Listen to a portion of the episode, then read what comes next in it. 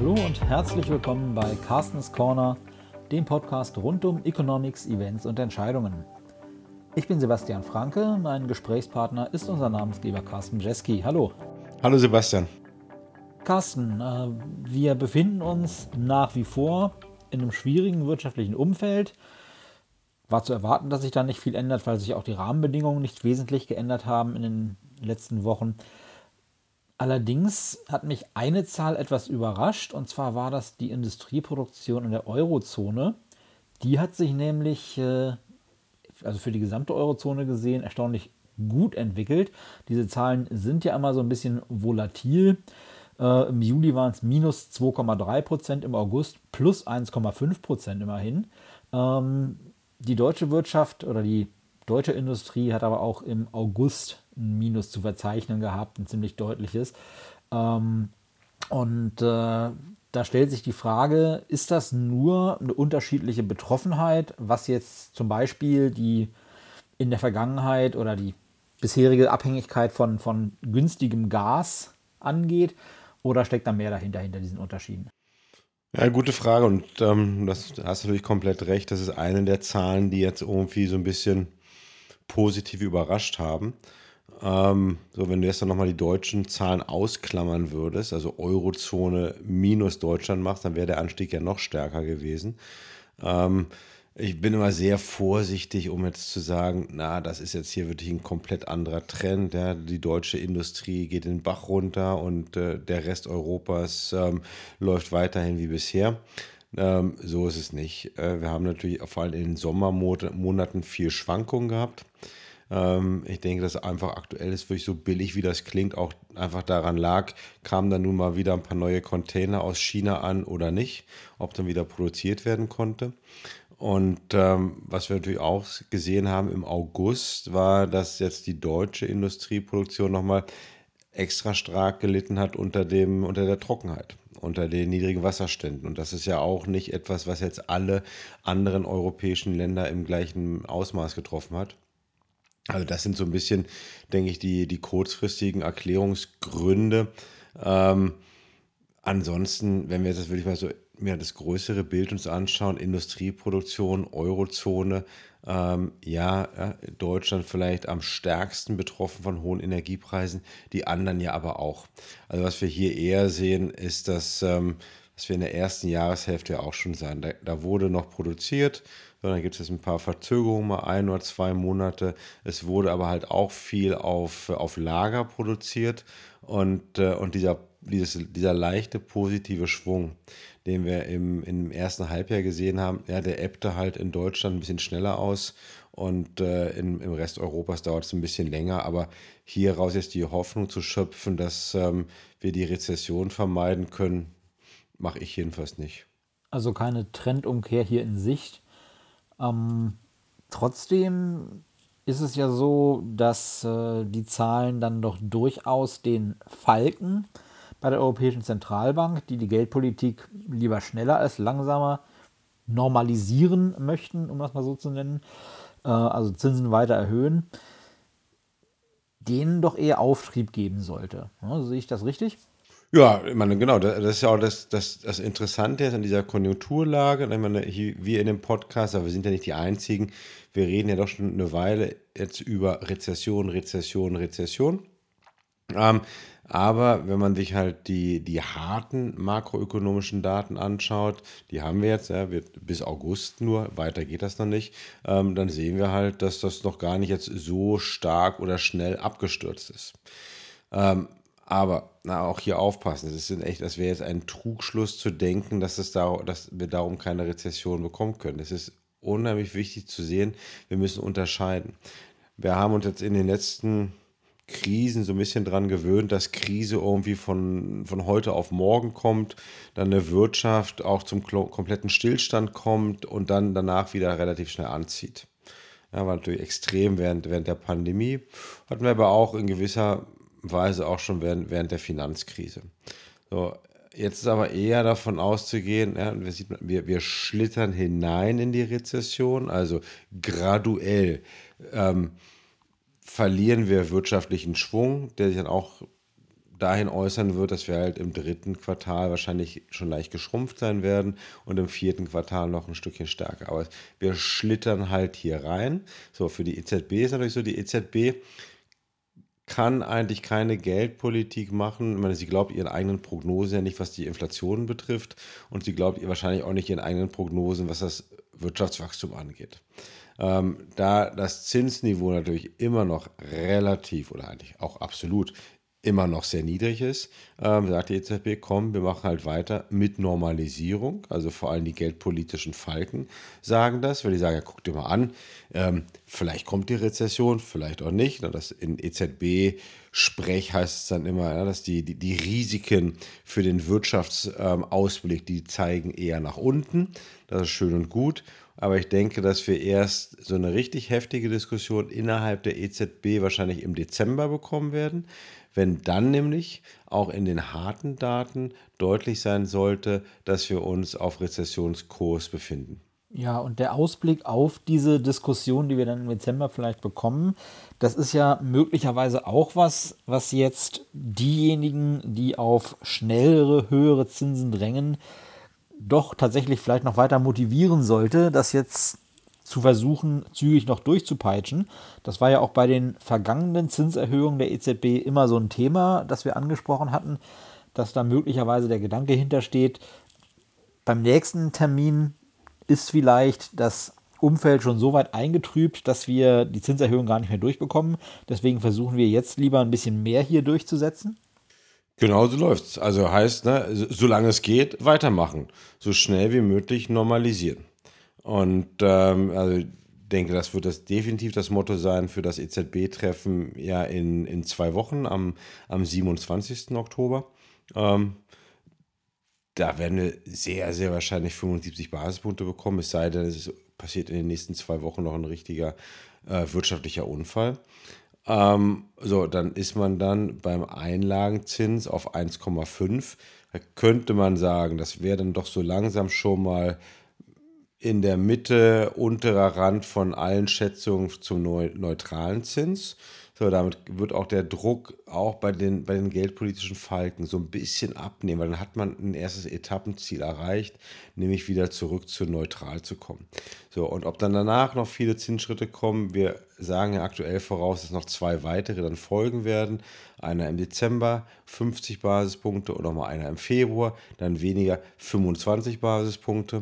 Ähm, das ähm, das wird natürlich auch, auch wirklich starkes davon abhängen, wie sch schnell dieser wirtschaftliche Abschwung kommt. Und ähm, die Diskussionen werden meiner Meinung nach bei jedem Treffen intensiver werden, hitziger werden, denn da, wo sich jetzt die meisten ja doch hinter die Zinsentscheide auch äh, geschart haben und die unterstützt haben, wird, denke ich, dieses, dieses große, fast ähm, einstimmige Ergebnis in den kommenden Wochen eher abbrückeln. Ja, die Zeichen stehen also weiterhin erstmal für die nähere Zukunft auf steigende Zinsen. Wenn das Zinsniveau in einer Volkswirtschaft oder innerhalb eines Währungsraumes steigt, dann ist das ja normalerweise auch immer ein Anlass für diese Währung gegenüber anderen Währungen aufzuwerten. Das ist jetzt in der jüngeren Vergangenheit mit dem Euro allerdings nicht passiert. Der stellt sich weiterhin im internationalen Vergleich einigermaßen schwächlich dar. Nun ist es ja so, dass das aber in der Vergangenheit immer zumindest ähm, Grund zur Freude insofern gegeben hat, als dass es natürlich für die Exporte immer ein zusätzlicher Motor war, weil es ja dann die Waren einer Volkswirtschaft im Ausland billiger macht. Das sehen wir aber auch nicht, dass der schwache Euro jetzt äh, insbesondere der exportorientierten deutschen Industrie wirklich weiterhelfen würde, oder? Zu wenig jedenfalls. Also ich meine, die erste Sache, ne, was du sagst, so normalerweise müsste doch, wenn eine Notenbank hier stark den Zins erhöht, müsste doch die Währung wieder ein bisschen stärker werden. Normalerweise ja, aber halt nicht, wenn es eine andere Notenbank gibt, die mindestens genauso wichtig ist und die halt noch stärker den Zins erhöht, das ist die amerikanische Notenbank. So, solange wir halt einfach immer wieder noch größere Zinsschritte in den USA bekommen, wird sich der, der Euro überhaupt nicht wieder nach oben bewegen natürlich auch ist, ja, sind das jetzt alles nur die bösen Spekulanten, die irgendwie ihr Vertrauen in den Euro gekündigt haben? Nee, ist es auch nicht. Ähm, es ist doch ganz logisch. Wir haben weiterhin diesen Krieg in der Ukraine. Also internationale, äh, internationales Kapital. Internationale Anleger sind natürlich vorsichtig ziehen also ihr Geld tendenziell eher wie immer noch raus aus Europa. Äh, hinzu kommt die wirtschaftliche Situation. Die wirtschaftliche Situation ist ja in Europa auch um einiges schlechter als, als in den USA.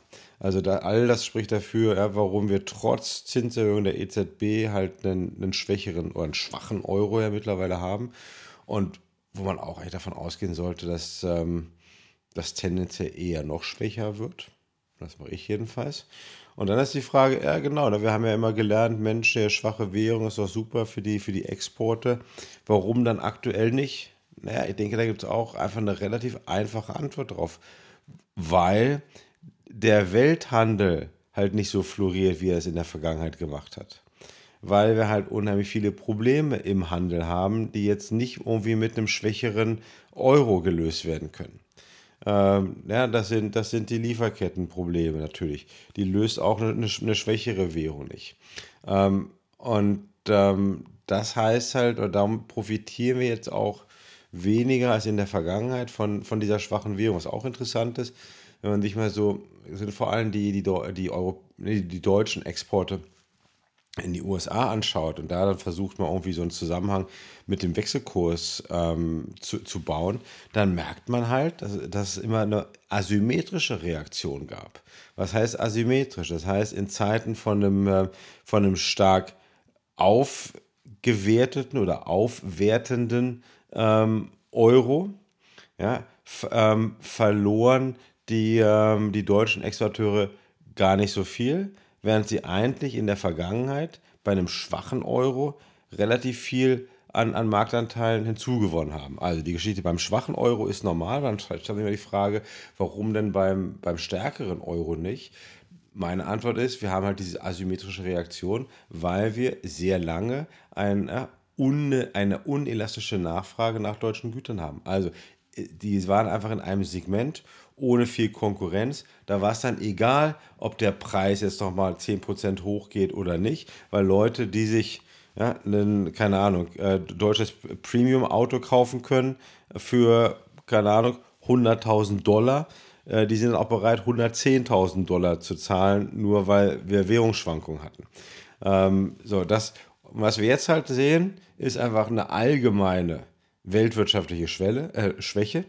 Wir sehen halt, ähm, dass äh, der Welthandel auch abkühlt. Und darum haben wir eine Situation, in der uns jetzt halt die schwache Währung nicht so viel hilft wie in der Vergangenheit.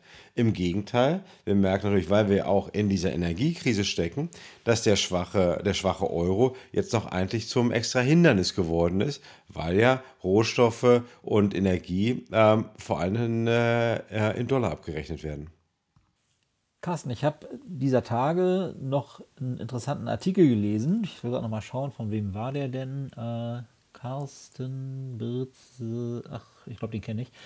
Ähm, da ging es darum, dass in der Vergangenheit, in den letzten Jahren, vor der Wende in der Zinspolitik äh, die EZB insbesondere ja reichlich, aber auch andere Zentralbanken, ähm, reichlich äh, Liquidität in die Märkte gepumpt hat und äh, damit diese Liquidität dann idealerweise auch die Realwirtschaft erreicht, ähm, ja auch teilweise die Einlagenzinsen sehr stark reduziert hat, bis teilweise in den negativen Bereich, damit eben Banken Anreize haben, dieses Geld auch tatsächlich weiterzugeben, uns eben nicht bei der EZB zu parken, worauf sie dann Strafzinsen zahlen müssten, Negativzinsen zahlen müssten.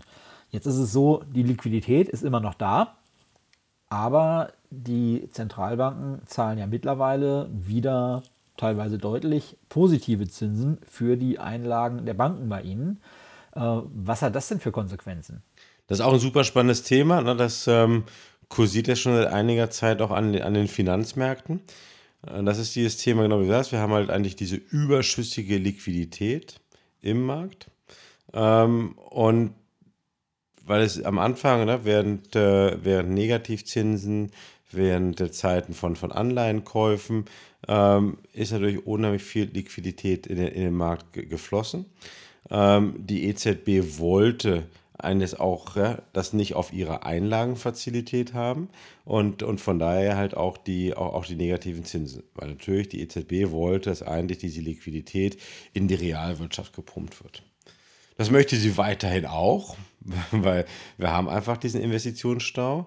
Wir haben, ähm, wir wollen keine Finanzierungsprobleme bekommen. Also die EZB möchte weiterhin, dass die Liquidität ähm, in, dem, in die Realwirtschaft geht. Nur, ähm, was macht die, weil anders, nur die EZB findet das halt nicht so toll, wenn erst die Banken die Einlagenfazilität der EZB bestürmen. Denn anders als es noch vor ein paar Monaten gibt es da keinen negativen Zins mehr, es gibt einen positiven Zins, wie du ja schon gesagt hast. Heißt also, die Einlagen der Banken ähm, werden jetzt wieder verzinst, so wie das in der Vergangenheit auch mal der Fall war. Und es ist nicht so, dass die Banken dafür selber noch etwas zahlen müssen dass sie, dass sie Einlagen halten bei, bei der EZB. Na, das ist ein un, unheimlich wichtiger Punkt, weil da ist die Frage, ähm, erstens, wie gehe ich damit um? Zweitens, habe ich so viel überschüssige Liquidität, dass ich die Gefahr habe, dass, ähm, dass die EZB auf Deutsch sich ähm, dumm und dämlich zahlt mit ihren aktuell 0,75 Prozent auf die, auf die Einlagenfazilität. Und, äh, und damit dann, ja, das wäre auch so eine, könnte dann die Notenbank eventuell bankrott gehen. Naja, erstens, eine Notenbank kann nicht bankrott gehen, weil eine Notenbank kann Geld drucken. So. Ja, also das ist erstmal das Allerwichtigste. Also eine Notenbank geht nicht so einfach bankrott. Und äh, was natürlich auch passiert ist, das haben wir auch in der Vergangenheit schon gesehen, ähm, man muss ja nicht unbedingt Geld drucken, man kann ja auch von, von anderen, ähm, ja, von, von, der, von der Regierung halt äh, einen Kapitalzuschuss fragen. So, dann hat man auch ein, ein mögliches Verlustproblem gelöst. Das ist, ähm, das ist für die EZB aktuell eine, eine sehr komplizierte Diskussion, ähm, weil, die, weil die EZB natürlich dann auch, äh, auch dabei denkt, okay, es geht ja aktuell auch ein bisschen um unsere Glaubwürdigkeit. Die, die Glaubwürdigkeit als Inflationsbekämpferin. So, was, ja, was die passiert? Vermutlich, die würde vermutlich leiden, wenn man jetzt sagt, Genau. okay, wir machen hier zwar äh, jetzt Verluste in unserer Bilanz, weil wir den Banken eben jetzt auf die reichlich vorhandene Liquidität, die sie bei uns parken, Zinsen zahlen müssen. Und die gleichen wir einfach aus, indem wir noch mehr Geld drucken.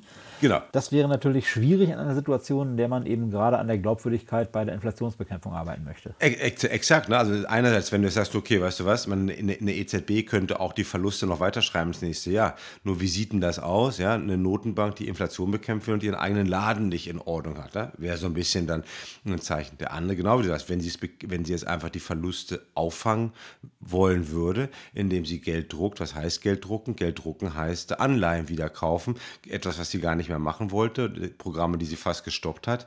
Ähm, und, äh, und da müsste sie die wieder starten. Ist also komplett kontraproduktiv für eine Phase, in der die EZB ja weiter den Leitzins erhöhen will. Also, das ist, ähm, das ist eine sehr komplizierte Sache. Was heißt, was kann dann eine EZB machen? Na, ich gehe davon aus, dass die EZB versuchen kann, die ähm, ähm, auf die Einlagenfazilität, so wie es heißt, ähm, die, äh, die Bedingungen zu verändern und äh, was kann man da machen? Kann man einfach sagen, okay, ähm, es gibt halt für die, für die Banken nur ein bestimmtes, ähm, ja, ein, ein bestimmtes Kontingent von Einlagen, die sie bei der EZB parken dürfen. Der Rest wird halt äh, auf, einer, auf einem normalen Girokonto der, der EZB geparkt, aber halt dann zinsfrei. So damit kann Also man quasi halt die, spiegelverkehrt zu der Lösung, die man äh, während der Zeiten der Negativzinsen Genau. eingeführt hat, um die Banken so ein bisschen zu entlasten, dass eben nicht auf den vollen Betrag, den die Banken eben bei der EZB haben, äh, die Negativzinsen gezahlt werden mussten. Genau, das hieß dann, das hieß dann so schöner Reverse Tiering, weil in der Zeit der negativen Zinsen hieß es Tiering, also ich habe einfach unterschieden. Ein Teil der, der Einlagen wurde verzinst, der andere nicht. Und das kann ich wahrscheinlich auch, auch politisch ja noch irgendwie einigermaßen kommunizieren, indem ich sage, okay, während der, der Periode von negativen Zinsen haben wir den Banken geholfen, so, und jetzt drehen wir das einfach wieder ein bisschen zurück. Aber bleiben wir doch erstmal bei dem Problem, so wie es sich aktuell darstellt. Noch ist dieses Reverse Tiering ja nicht eingeführt. Könnte vielleicht noch kommen, aber nehmen wir mal an, das passiert nicht. Und es ist tatsächlich so, dass die EZB, wie du sagtest, sich dumm und dämlich zahlt auf die Einlagen, die die Banken bei ihr halten. Ähm, und dann tatsächlich in die Situation kommt, dass da irgendein Fehlbetrag ausgeglichen werden müsste. Wir haben eben ja schon gesagt, ähm, dass durch Gelddrucken zu beheben, also durch zusätzliche Liquidität für die Märkte, wäre zwar möglich, aber zum einen für die Glaubwürdigkeit abträglich und zum anderen würde es ja nur noch mehr Liquidität in den Markt bringen, die die Banken anschließend vermutlich wieder bei der EZB parken würden und würde also das Problem für die Zukunft nur verschärfen. Ähm, gehen wir also mal davon aus, dass das nicht die Art und Weise ist, auf die die EZB dann mit diesem Fehlbetrag umgeht. Welche andere Möglichkeit gäbe es da und wie würde das dann technisch laufen? Ja, was die EZB, also im Falle der EZB, wenn es die EZB Verluste machen würde, dann ähm, könnte sie fragen, um ihre, ihr Eigenkapital zu erhöhen, es damit auszugleichen. Eigenkapital erhöhen heißt, dass, äh, dass alle Mitgliedstaaten, also alle nationalen Notenbanken, ähm, gemäß eines sogenannten Kapitalschlüssels halt dann ähm, ja, die, äh, das, das Eigenkapital der EZB erhöhen. Ne? Das wäre eine Möglichkeit. Damit wäre auch ein Verlust ausgeglichen. Das andere wäre zu sagen, okay, nicht über eine Eigenkapitalerhöhung, sondern ähm, zum, dass die Verluste dann umgelegt werden. Ja, um, Verluste werden umgelegt auf, auf die nationalen Notenbanken, auch wieder gemäß dieses, äh, dieses Kapitalschlüssels. Was dann wiederum natürlich heißt, ich verschiebe einfach nur das Problem und dann haben die nationalen Notenbanken, also die Bundesbanken dieser Welt, die, die haben dann Finanzierungsprobleme. Ähm, was dann wieder nach weiterer Fortsetzung der Kettenreaktion dazu führen könnte, dass letztendlich der Staat weniger Geld in der Tasche hat. Warum? Weil halt ähm, die nationalen Notenbanken Gewinne ähm, oder, oder auch Verluste letztendlich gegenrechnen müssen bei den nationalen Finanzministerien. Also macht eine national macht die Bundesbank Gewinn, äh, geht ein bisschen auch was in, in, strategische Reserven, aber macht sie diesen Gewinn, dann wird der ähm, geht der in den, in den, Staatshaushalt von Herrn Lindner. So, ja, und da, das ist so eigentlich diese, diese, diese Kette, ähm, über die die EZB ein, ein möglicherweise negatives Eigenkapitalproblem lösen könnte. Ja, dann behalten wir das mal im Auge. Du hast gerade ja schon gesagt, die nächste EZB-Ratssitzung haben wir in zwei Wochen. Hältst du es für denkbar, dass wir da dann schon was in der Richtung hören könnten, dass man zumindest schon Überlegungen anstellt, wie man mit diesem Sachverhalt umgeht hinsichtlich ein, äh, der Einführung so eines Reverse Tiering beispielsweise? Ja. Oder glaubst du, da wird sich die EZB noch bedeckt halten und das äh, na, ich denke, also wir, wir, wir wissen ja, dass es jetzt vor, vor einer Woche ja, ein sogenanntes nicht geldpolitisches Treffen ähm, auf, auf Zypern gegeben hat, wo man auch hier drüber gesprochen hat schon, aber es ist interessanterweise gar nichts ähm, danach an die, an die Medien gelangt.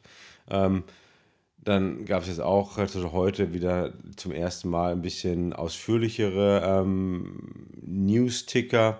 Also ich gehe einfach davon aus, dass die EZB schon beim Oktobertreffen irgendetwas ankündigen wird, ohne, ohne jetzt wirklich in jedes Detail hineinzugehen. Ja, dann schauen wir doch mal.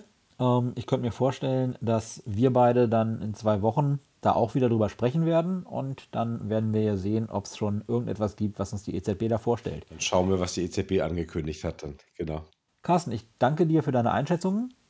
Ich danke Ihnen, liebe Hörerinnen, liebe Hörer, für Ihre Zeit, für Ihre Aufmerksamkeit, die Sie uns wieder geschenkt haben. Bitte lassen Sie uns wissen, was Ihnen bei uns gefällt oder was Ihnen auch mal nicht so gut gefallen hat hinterlassen Sie uns Bewertungen auf den Plattformen, auf denen Sie uns hören. Wenn Sie Anregungen haben, Kritik, Themenvorschläge, immer her damit. Wir freuen uns von Ihnen zu hören. Und dann bleibt mir nur noch zu sagen, machen Sie es gut, bleiben Sie uns gewogen und vor allem bleiben Sie gesund. Tschüss.